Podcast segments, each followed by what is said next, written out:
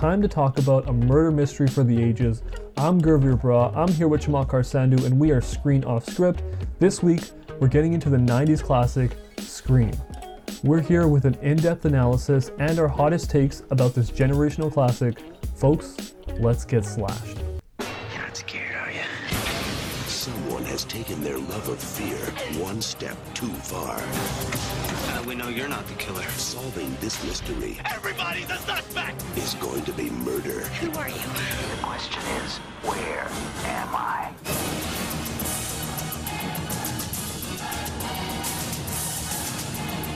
We all go a little mad sometimes. Scream, the new thriller from Wes Craven, rated R.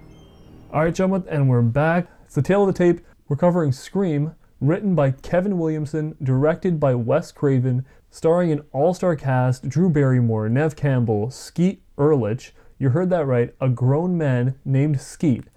uh, next, we got Courteney Cox, Rose McGowan, David Arquette, Matthew Lillard, Jamie Kennedy, Liev Schreiber, and Henry Winkler. Just an absolutely stacked cast. And uh, usually, what we do before we dive in, I just like to just set the scene, give a little bit of context as to where everyone is in their careers, just before we really do dive in. The director, like I said, Wes Craven, up until this point, is an absolute force in horror. From The Hills Have Eyes to Nightmare on Elm Street, he's got an amazing resume as far as horror goes. Kevin Williamson was basically brand new. This is his first writing credit. Toronto's own Neve Campbell was famous for Party of Five, which was just a huge teen drama in the 90s. Also, she just relieved Craft earlier in the year in theaters, uh, same year as Scream as well. Courteney Cox was part of this small sitcom called Friends? No, no, Friends, my bad. That's Friends. Uh, also, Ace Ventura, Seinfeld, so many shows just killing it. Courteney Cox was part of that huge 90s culture. And last, like I mentioned, Skeet Ulrich, who was also in the craft, but ultimately is relatively new up until this point, but just killing that 90s greasy hair, dippity doo hair gel look, fitting that perfect aesthetic for that era. This also marks the 25th year anniversary for the film, so without much further ado, Hello, gentlemen. Do you like scary movies? Yes. um, as I've, we've talked about a few times in the past, the horror genre isn't exactly my favorite. yeah, this is why I was actually interested in having this conversation because I know you don't love horror, Yeah. but Scream is Scream.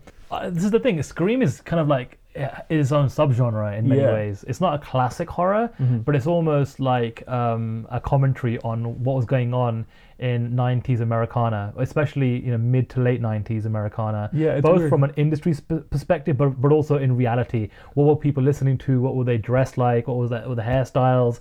You know, who were the actors that were going to be cherry picked to be the next generation's Brat Pack, stuff like that, right? Yeah, it's weird because this ended up having like so many big people from the 90s. And this, like you said, it's so meta. It's a movie about movies. And uh, that's something that's just fun to kind of dive into besides being a horror fan. Right off the bat, I thought, you know, it's fun because you know you're not a huge horror fan. Yep. I'm a pretty big horror fan. I actually just like a like a decade ago got to deep dive into horror, and now I feel like it's just become something I really look forward to seeing like all the brand new horror movies every year, going back and watching all the classics. So I thought, why not both of us list our top three horror movies just to kind of set the scene of where we're at as in terms of fans. Sure.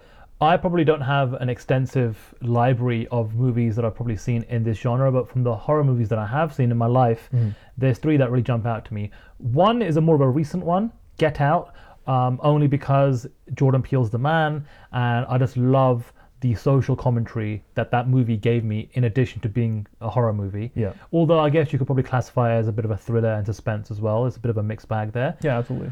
But when I think about classic horror movies that I, you know, watched as a kid that really crapped my pants, The Exorcist is one, Classic. and Poltergeist is another one. Okay, nice, nice, nice. For me, the the first two, I, I kind of have to link them together, and I'm gonna count them as one movie. Is The Conjuring and Insidious. That was what basically brought me back into horror.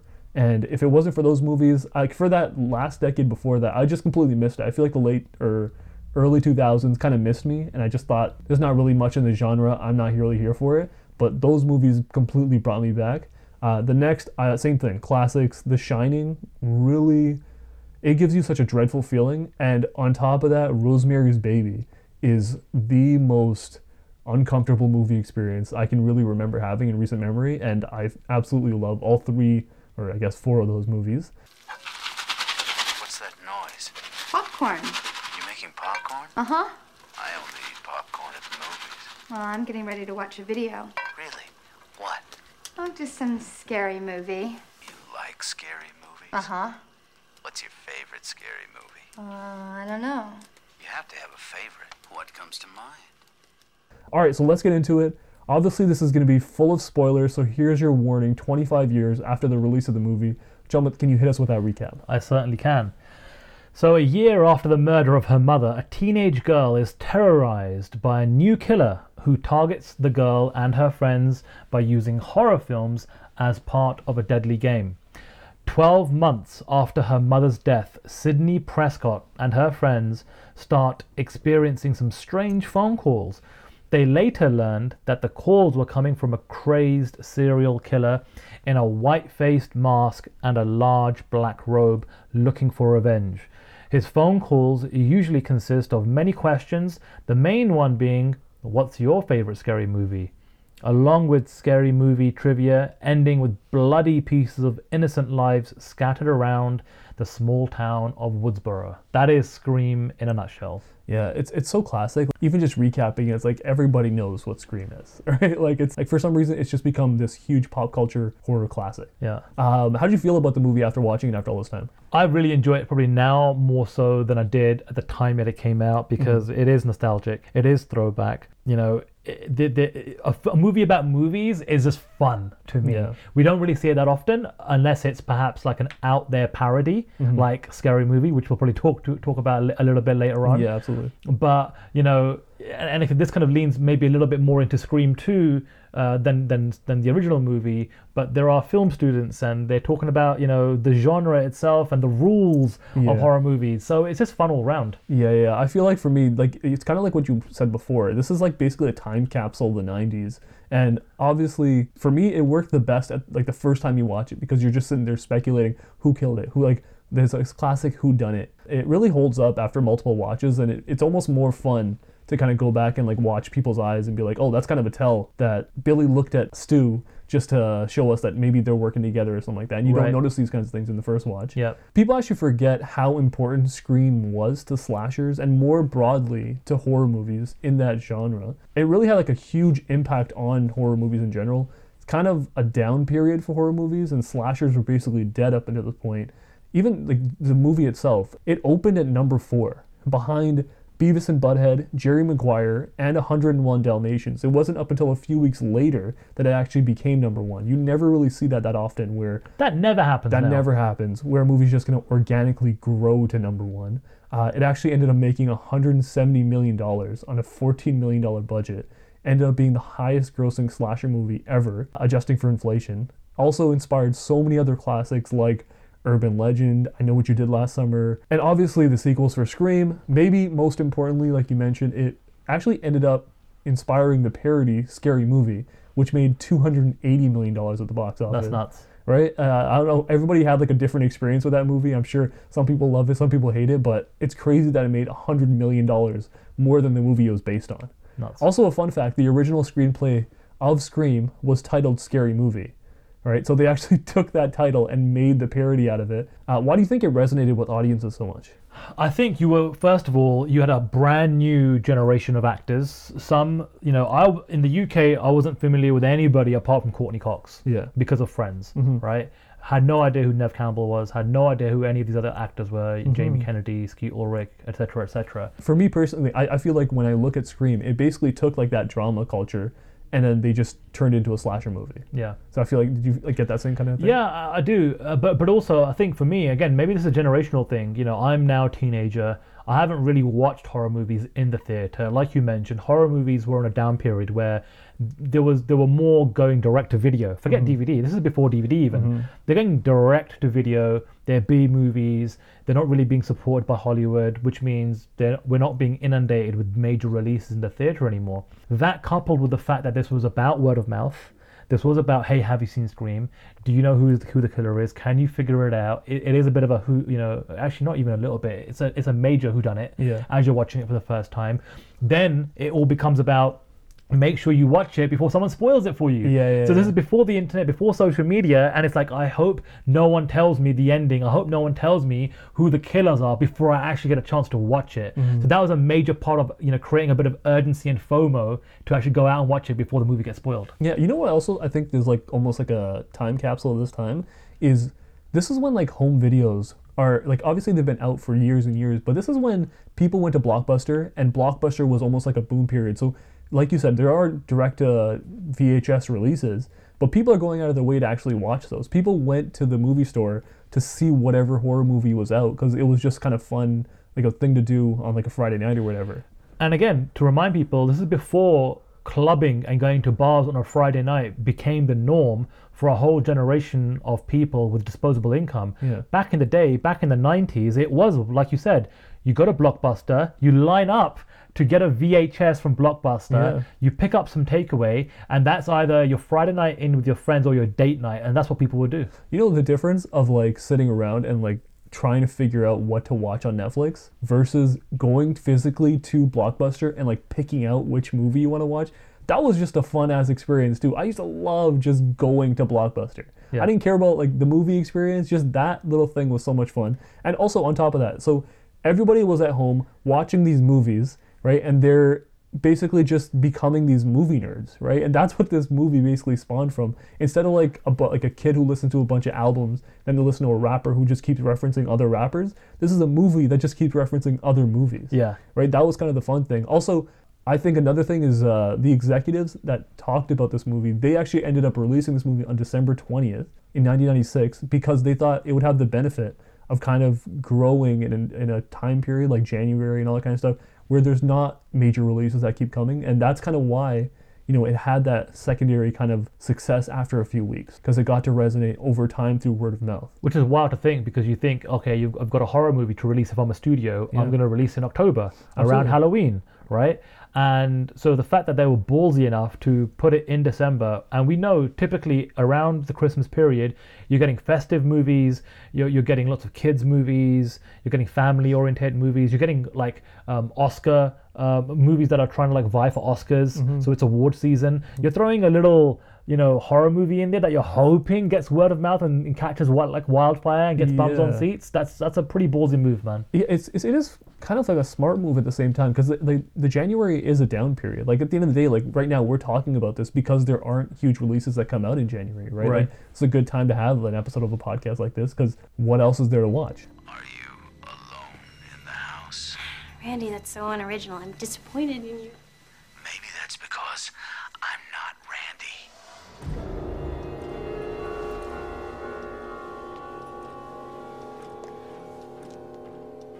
So, who are you? The question isn't who am I? The question is where am I? So, where are you? Your front porch. How was this movie received? Like, what did you get from that general idea of like just kind of looking back at the reviews and all that kind of stuff? Looking back at the time, uh, for me, what I remember about how it was received was it was a big box office smash hit, which you alluded to earlier on. It got good critical reviews. It was a fresh take on the genre.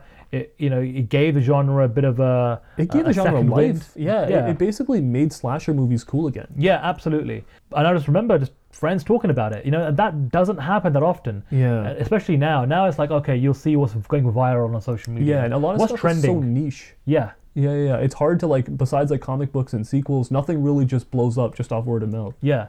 And so this was a period, and this is one of those movies in the 90s that I distinctly remember friends talking about. Have you seen Scream? Mm-hmm. Have you gone? Have you watched it? If you haven't, go watch it before it gets ruined for you. Yeah. So that's what I remember mostly about how it was received. Honestly, another thing that I really wanted to talk about because it is such a stacked cast, it's hard to really go through every single individual person because I like to kind of see where they went after the fact. With so many people becoming stars, who do you think kind of had the best career after this movie? So for me, the biggest star coming out of this movie is definitely Drew Barrymore. Um, I feel like you know she got such a small run. She's literally in like only the first like ten minutes o- of the movie. But if you think about who had the best run, she had her run in like uh, Charlie's Angels. She had all these rom coms. She had all the movies with Adam Sandler. She actually had a legitimate Hollywood career where she had major releases. Um, I also feel like it provided Courteney Cox with a movie franchise to leverage while she's on her run on Friends. Mm-hmm. Yeah. And I feel like Neve Campbell, she got her franchise, but it was completely revolved around her character. And she never really made the leap away and doesn't really do too many things of significance outside of Scream over the last 25 years. Like the only thing I could think of is she had a small run on House of Cards Yeah. in I think season four or season five or something. But when you think about Neve Campbell over the last like quarter century, what do you think of? You think of Scream? Yeah, absolutely. And I, I feel like, like you said, at the end of the day, you have friends. You can't really top friends.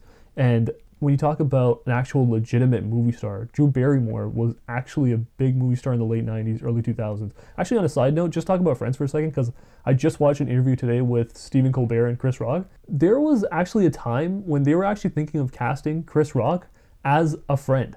What? Could you imagine him being in Friends? Friends actually having a, a black actor. A black Eh, friend. He literally said in the, he's like, I was gonna be the black friend. Talk about 25 years too late. Right? Like Yeah. that would have been amazing. Like I don't know who he would have replaced. Maybe like the Chandler. Actually, it would have had to have been Chandler. There would have been no way he would have been anybody but Chandler. Yeah, exactly. But uh, yeah, could you imagine him filling in that Chandler role? You know who else I was thinking of? As far as performances, because there are a hu- bunch of huge secondary characters in the movie, but Henry Winkler kind of flies under the radar as far as like this big actor because he had good like Happy Days early on. He's the Fonz. He's this iconic character. Yeah. And then he's doing a bunch of like B rolls and this kind of thing and secondary roles like he does with Scream. I think he's a great addition as the principal.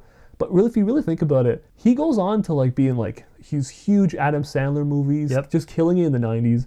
He's amazing as Barry Zuckerkorn in Arrested Development. Objection! What? We haven't read it. It's very long, Your Honor. We haven't read it. We're going, we're going to get to. I'm going to start right now. And he's still killing it now as Gene Cousineau in Barry. And that's just uh, an, another show that's on HBO, and it's, that's fantastic. I feel like he might not be the biggest star, but for me, actually, as far as resumes go, I think he might have the best resume after Scream as well. I think he's had longevity, and like I think that's all about him just having a good relationship with people in Hollywood and making sure that when he jumps from project to project, it's something that's resonated. And yeah, I mean, g- give him a round of applause, If man. you look at that IMDb list of every single person on here, if you look at somebody like Henry Winkler, he he's in so many different things that at some point something just hits. And he's basically just part of pop culture for like since he since the 70s, basically. Nuts. It's insane. Uh, were there any stars that didn't do that much after the movie that you think should have, who like had untapped potential? Listen, it's, it's, it's Skeet Ulrich for me. Like when I think of Skeet Ulrich on paper, good-looking guy. Yeah. At the time, you think he's going to be like maybe the next Tom Cruise or the next Johnny Depp or something, and for some reason, it just never materialized for him. Mm-hmm. He was like um, the lead actor on a TV show called Jericho. He didn't really do anything apart from that. Mm-hmm. For me, I feel like this whole segment is almost entirely dedicated to one person and one person only, and that's David Arquette. Of course, you don't look a day over 12, except in that upper torso area. Does the force require you to work out? No, ma'am. Because of my boyish good looks, muscle mass has increased my acceptance as a Sears police officer. First off, Hang on a second. Hang on a second. David Arquette became the WCW oh. World Heavyweight Listen, Champion. we're gonna talk about that. I genuinely have written the thought piece. of Okay. How much I fucking went in depth, just thinking about who David Arquette was and who he could have been. Right. All right. First, let's talk about his performance. All right. I think it's pretty solid. Not the best. Right. Dewey is like kind of like intentionally portrayed like a doofus. Right. Right. He's he's a great character in terms of function. Yeah. Because he's almost so stupid that like he automatically becomes a suspect to the audience. But I intentionally didn't go through his resume early on because I wanted to kind of break it down here. Right. All right. So let's talk about before Scream. He's featured in 90210, Buffy the Vampire Slayer, Friends, and Blossom. All right. All huge 90s shows. Yep. Basically, he's part of that pop culture pantheon basically anywhere you look. All right. He's already in a ton of movies. He is featured in a Vanity Fair feature in a profile called The Next Big Things with Leonardo DiCaprio, Matthew McConaughey, Benicio del Toro, and Will Smith. You're shitting me. Okay, and there's other actors that are huge as well. But think about that. Oh he's Oh sitting there among these guys, and they're all photographed together. Wow. There's somebody who doesn't like sit right in that category. One of these is not like the other. Exactly. Yeah. And there's this amazing scene at the start of Once Upon a Time in Hollywood. If you remember, when Leonardo DiCaprio was talking to Al Pacino, and Al Pacino's talking about, he's explaining how there's a way that you're portrayed in the movies that ends up being how people perceive you as an actor. And I think that's the one of the truest things that you can teach an up and coming actor because David Arquette made two huge missteps in his career. And one was becoming the WCW champion after doing uh, Ready to Rumble. Right. Because becoming a pro wrestler left a stink on him. Yeah. All right. Him becoming a WCW champion destroyed that company. That's a different conversation for a different time. Yeah. But like the other misstep was Scream, right? If you think about it, he's basically he's even admitted this in, in interviews. Like his character was so goofy that nobody took him seriously after the fact, right? You can't look at David Arquette and think talented actor, even though he is a very talented actor. I think if he doesn't do Scream, he doesn't do Ready to Rumble, and if he doesn't do that, he's a talented enough actor that his career would have gone to a different direction. It's mad when you think about it like that. Like his career could have gone, could have zigged when it, when it actually zagged. Mhm. The only, I guess, you know, I guess the the phrase is, you know, having every cloud has a silver lining. Is the silver lining the fact that he ended up meeting the love of his life on the set of Scream, ends up marrying and having a a, a two decade long relationship with Courteney Cox? Yeah, and you got divorced in Scream Four. Yeah. like it's pretty fucked up. I don't know. Like it doesn't know. I don't know if this is a win. I just don't know if this. I don't know if David Arquette can be seen as a win after Scream. I really think if you look back and you think of like the butterfly effect, that was the one that fucked everything up. You know what I have to say, with all the credentials that you listed off of where he was at during that mid 90s era, yeah, you would think that he was going to be up amongst that group that would take it to the next level and, t- and be taken seriously.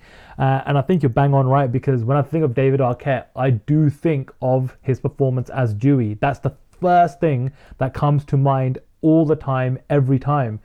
And then, second to that, is him becoming the WWE World Heavyweight Champion. Which like, two things you don't want for an actor, right? Facts. Like you're either an idiot or a pro wrestler. yeah. Like unless you're like Mickey Rourke, you're not surviving that. No. Uh, and he didn't survive that. He really didn't. And uh, do you think? Okay, uh, do you think it ended up aging well? Does this movie actually age well over time, or is it just something that, that kind of sits in the '90s? I think it does and it doesn't.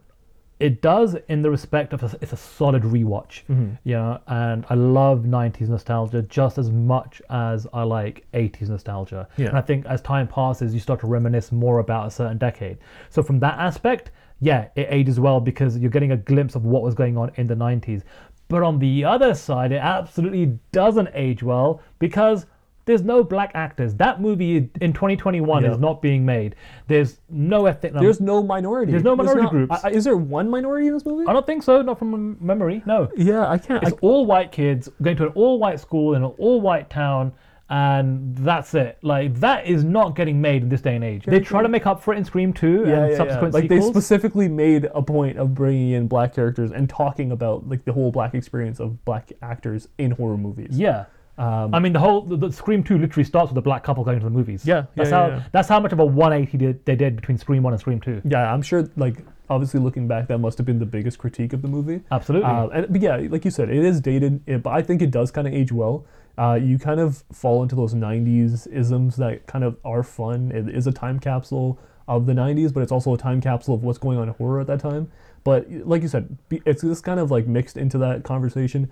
Did you notice any other flaws besides the whole minority thing? Were there anything like kind of weird that stuck out to you? I mean, the other stuff that doesn't age well or is kind of weird to look back on now is this pre-internet stuff. Yeah. Right? Is like you know having mobile phones at the ready. And Did you notice how like there's a scene where the Ghostface is trying to break into the room, and Sidney Neve Campbell's character is typing into the internet to say to call nine one one. Yeah. Well, I didn't know that was a service. Neither did I. I've never heard of that. That was maybe you know something that AOL back in the day provided uh, to its customers or something, but yeah, it's just technology, isn't it? It's, That's it's pretty again, clutch, yeah. going back to the '90s, it's like you know phone calls, being able to you know reach out and you know get help from the police with a few taps on your smartphone in 2021, Mhm. or even just having cameras and the ability to actually try and capture and find out who a killer is would be so much easier right now with you know the surveillance available uh, and the technology available that perhaps wouldn't have been possible back in the mid 90s so if this movie was going to be made that was the time to make it uh, absolutely. Uh, if you think about like cell phone culture at that time, they even have a line in this movie where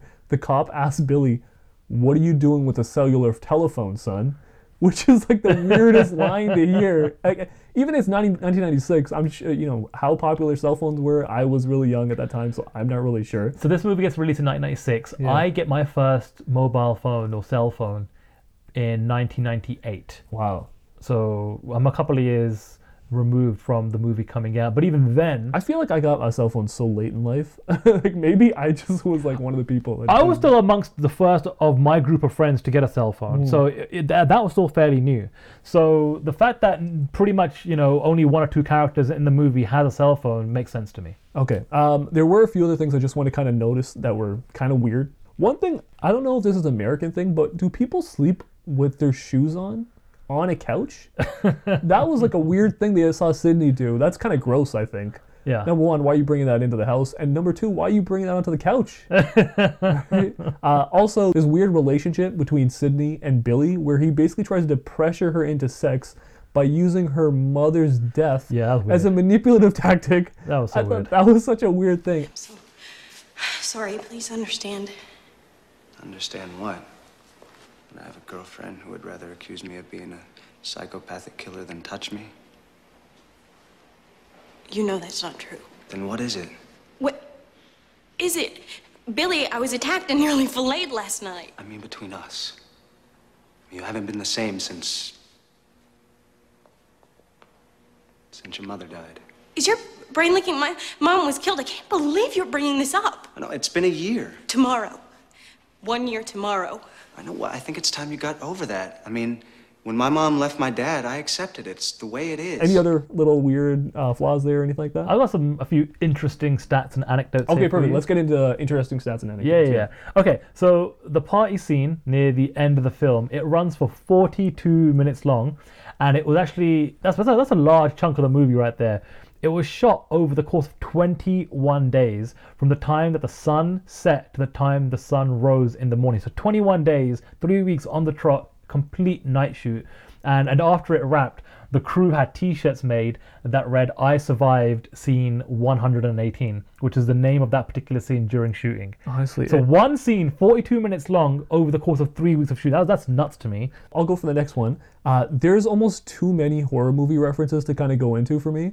Uh, my favorite one though was the fact that there's a janitor named Fred that was dressed like Freddy Krueger as an as a nod to Nightmare on Elm Street, also directed by Wes Craven. Love that. Uh, so the high school scenes that were to be shot at Santa Rosa High School in California, however, so close to the shooting date, the school board read the script and denied the film to be shot there due to the violent nature, as they had been under the film was going to be a comedy or something, and so the production was moved to Healdsburg, California. As payback, though, director Wes Craven puts in into the end credits under the special thanks section no thanks whatsoever to the Santa Rosa City School District Governing Board. I love about that? seeing that. That's such a good call. I haven't seen that either. I wanna love a it. big fuck you. Yeah. that's awesome. Uh, okay, one quick little section I want to go into is casting. Okay. The casting like differences that could have happened. Uh, I'll list them all. You tell me which one is the most fucking standout to you. Okay. Reese Witherspoon actually turned down the role of Sidney. Okay. Melissa Joan Hart and Brittany Murphy auditioned for Sidney. Okay. Drew Barrymore was originally her her role was originally going to be Alicia Silverstone. Joaquin Phoenix was good. He actually turned down the role of Billy.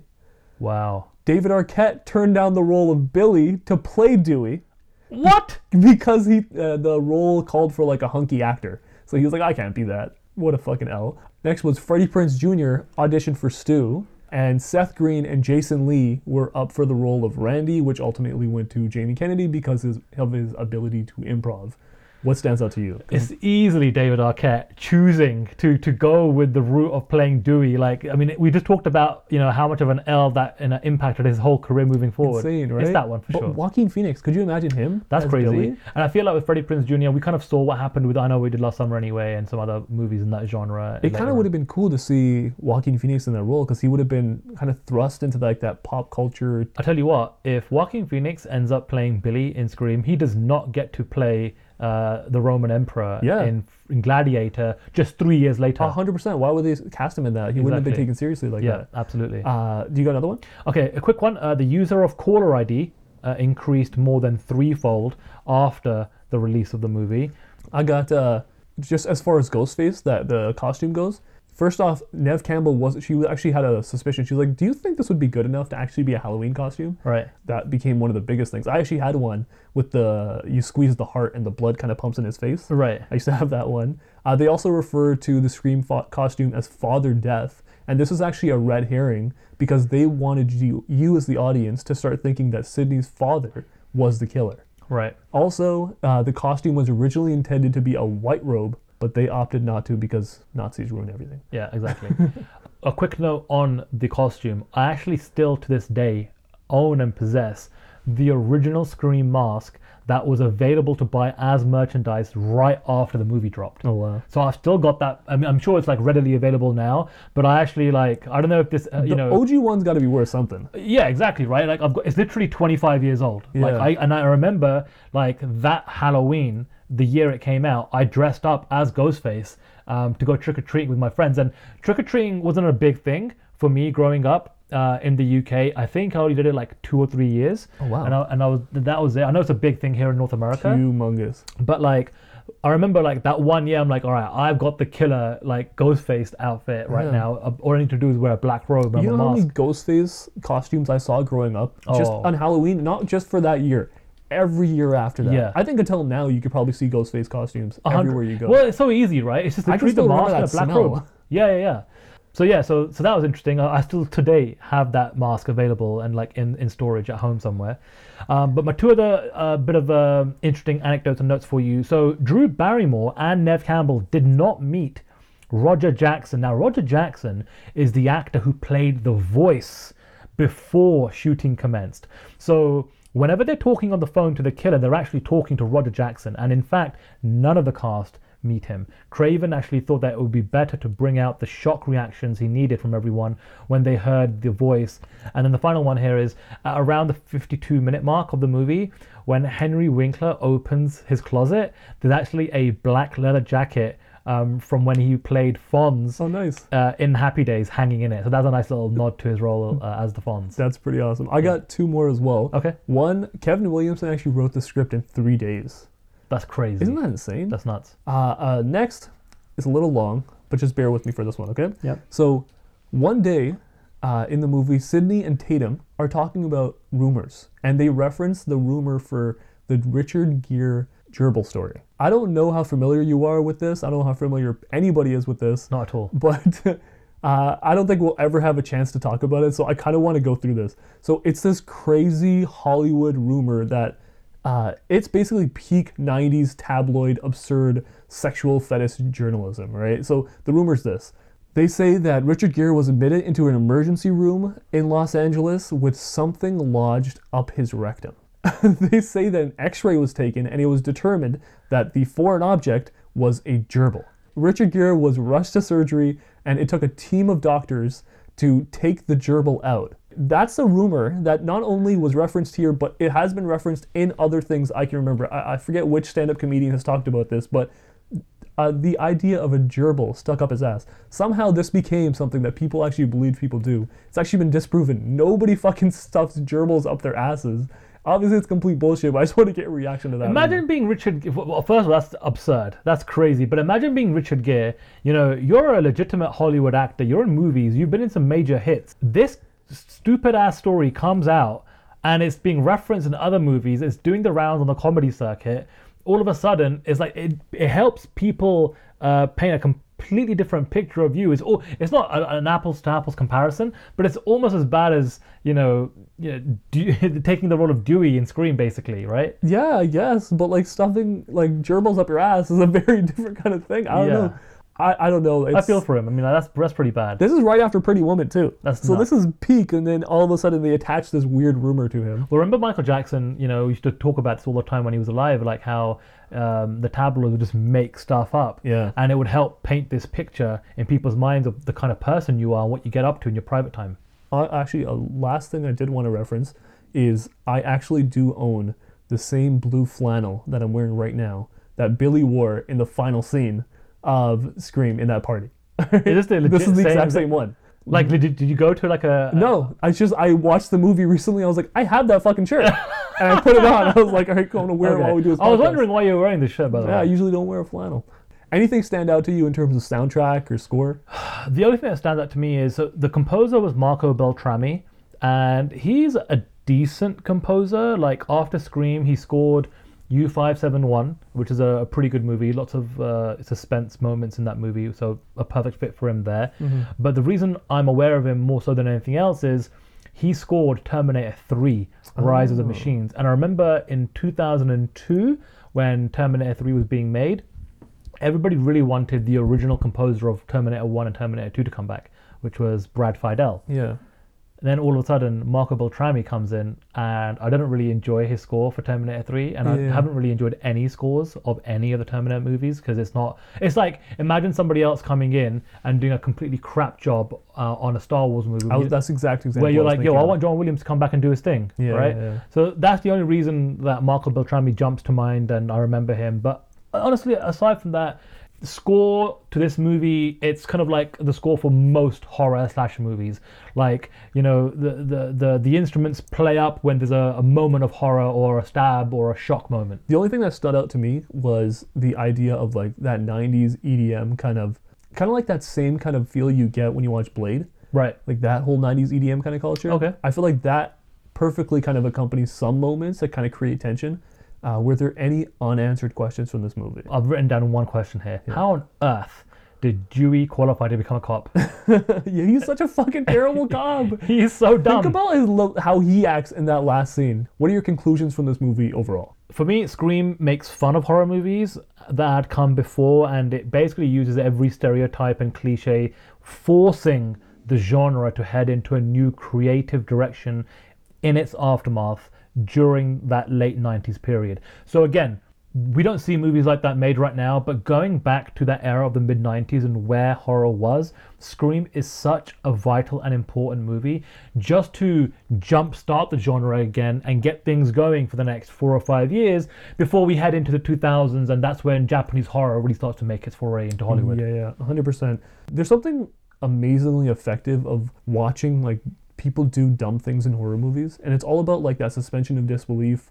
I feel like in anything like theater, pro wrestling, whatever it is, you basically want to believe that this stuff is like is plausible. When people are doing these stupid things, it's it kind of helps with that like sense of disbelief, and it, it helps you kind of get intertwined into that movie. Wes Craven actually has this. He has this great quote where he says that people go to scary movies because they already have certain fears, and the movie brings it out in a way that's fun, and you know you're not going to get hurt. If something has been exercised, some terrible tension has been relieved momentarily, so it provides this kind of arcane service to the psyche. I feel like I kind of agree with that. We watch movies to basically, you know, feel something. Like that's my whole thing. I feel like I just want to sit down and feel something from a movie, and horror has like this almost visceral reaction that it gives you, and you can't help but either feel something one way or another. I did have one spin-off idea. I know we didn't talk about this, but uh, tell me what you think about this. I might not even put it in the podcast because I think it is a moneymaker. Okay. All right, so uh, besides when you go to the sequels, I think two is actually really good. Three is really where it falls off. Yep. But one thing I would love to have seen in terms of a spin-off is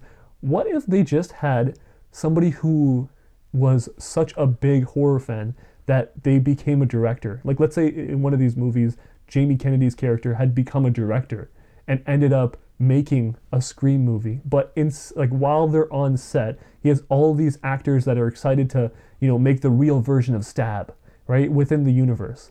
And instead of actually filming the movie, this sick and twisted director is actually murdering all these actors that are trying to recreate the story that he basically lived through as kind of like his creative expression of being like, fuck you, you don't realize what we actually went through. Maybe that's the ultimate character arc of Dewey, and the next Scream movie that we get, maybe that's what happens. That would have been cool, right? like, I, I feel like that's a good movie. Um, all right, let's get into best death. Who had the best death? Okay, so this is a tough one for me. I think it's a toss up between Casey's death at the start of the movie, Drew Barrymore, just like hanging off the the tree. That was, I mean, what an iconic. It's a image. great shot. It's a really great shot, Yeah.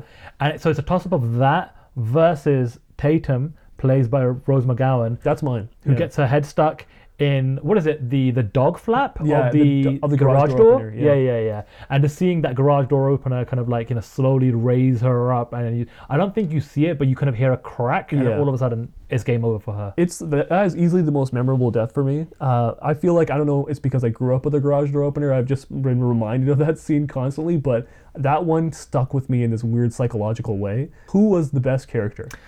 again really really tough for me because I feel like it's a toss up between Stu played by Matthew Lillard Mm-hmm. and Randy played by Jamie Kennedy You don't watch enough movies. This is standard horror movie stuff. Prom night revisited, man. Yeah?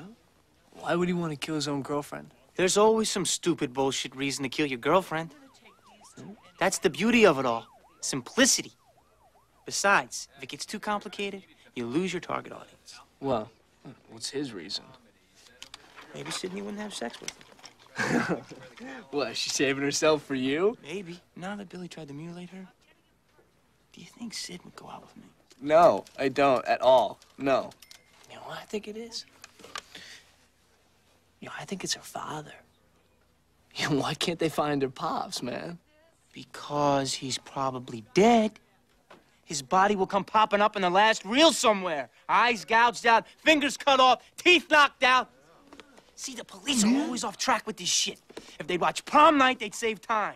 There's a formula to it. A very simple formula. Everybody's a suspect. I think with Randy, I'm a film nerd, he's a film nerd, so I've got a connection to that character immediately.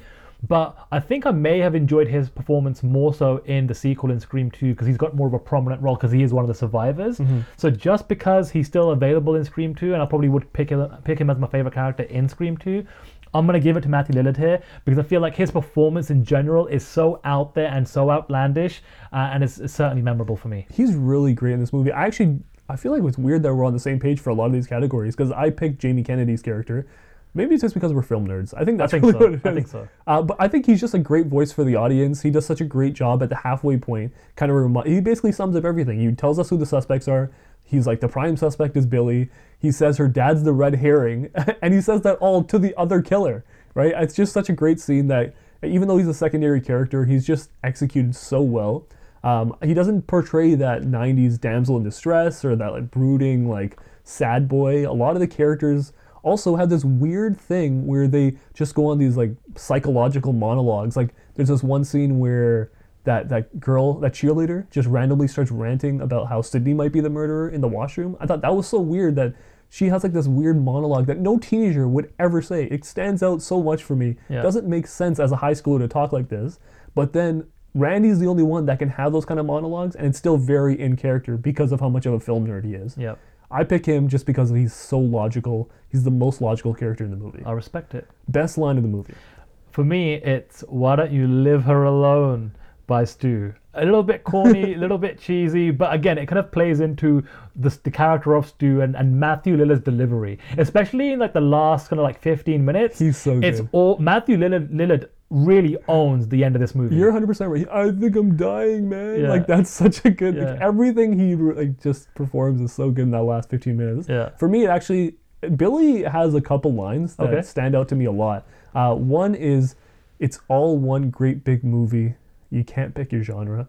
I feel like that one's really great, but for me it was actually it's a lot scarier when there's no motive. Obviously his character has tremendous motive. Yes. but uh, I thought that's just a really dope line because it kind of throws you off as well. Uh, what about best scene?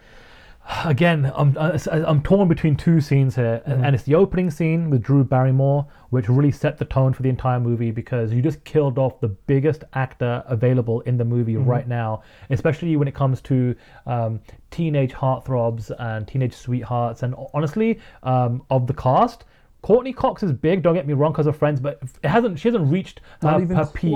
yeah, not even close. Drew Barrymore was the the poster.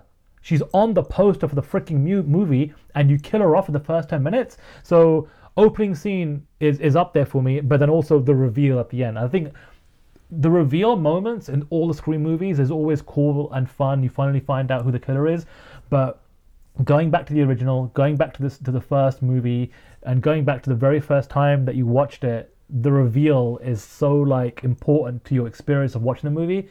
So it's, it's a toss up between the two. If I'm going to lean one way a little bit more than the other, I'm going to go with opening scene with Drew Barrymore. I actually agree. It's weird that we're on the same page for everything. uh, one thing, actually, Drew Barrymore, like you said, she's a huge actress at this point. She actually wanted this role specifically because she thought it would shock the audience to have her die so soon. She was completely right. Nailed it it. immediately fucks with your perception of the movie. You have no idea what to expect because they laid the groundwork in this scene. Um, she basically, another thing is she represents all those stupid horror characters of like the past right in the opening scene. So they basically say, fuck your expectations. We're killing all your expectations off right here. And now let's move on to this whole new avenue. What about Let's Get Wrecked, where we recommend one movie or TV show that's kind of a great companion piece along with this? So for me, it's Scream 2. And I feel like Scream 2 is like a guilty pleasure rewatch because it's not as good as Scream 1, but it's way better than Scream 3 and Scream 4. And I feel like because it's a sequel, there are so many expectations of can you live up to the original, and they actually there's a whole scene dedicated to talking about sequels in general in Hollywood. Where they talk Mhm. about Aliens and Terminator 2, and I think uh, The Godfather Part 2, and um, there's like literally like a whole you know scene with you know film students. Um, and so for me, listen, I think that's a great companion piece because I feel like Scream 2 is an enjoyable rewatch. You know what? I actually think that Scream 2 is one of those sequels that actually kind of lives up to the original. It holds only, its own. Only after that, really, it falls off. Yes, but I agree. think Scream 2 is actually really great. Uh, for me, it's actually this new documentary that just came out last year called You Cannot Kill David Arquette. The reason I know all this stuff about David Arquette is because I just recently watched this. And it's just incredible to kind of see where, because it's a documentary about his life. Right. So you see where his like career kind of went up and then took a dip. And it was all around this era of Scream and Ready to Rumble, and it's a really interesting watch. Uh, I really highly recommend that. Last thing, what is your star rating out of this movie? One being one of the worst movies you've ever seen, five being one of the best movies you've ever seen. I give it a solid three. Um, I feel like it's not a horrible movie. It's an enjoyable movie. Uh, if it's on um, and I've got nothing better to do, I'll rewatch it. It definitely reminds me of a time um, that I reminisce about a lot, mid to late 90s. It's a special time both in my life, um, just, you know, going, being a young boy and going through my teenage life. And um, yeah, I just remember it being a very important movie that I talked about a lot at the time with my friends, and it's still rewatchable, you know, 25 years later. So yeah, three stars from me. I agree. I actually went with three stars as well. I feel like it's not the best horror movie I've ever seen, but it's a classic. It's almost something you have to watch if you're a movie fan or a horror fan. It, it- you kind of have to go with that. So that's the show for this week. We finally got into Scream, our first horror movie that we really got into. I'm looking forward to doing a bunch more. John, where can everybody find us? So we are at Screen Off Script on Facebook, Twitter, Instagram. If you are listening to us on Apple Podcasts, please do us a favor, rate and review us. It really helps us get promoted on the podcast platform there on Apple. But outside of that, we're available on Spotify and we're available pretty much everywhere you can download and listen to podcasts. Awesome. Thank you for checking us out this week. Take care.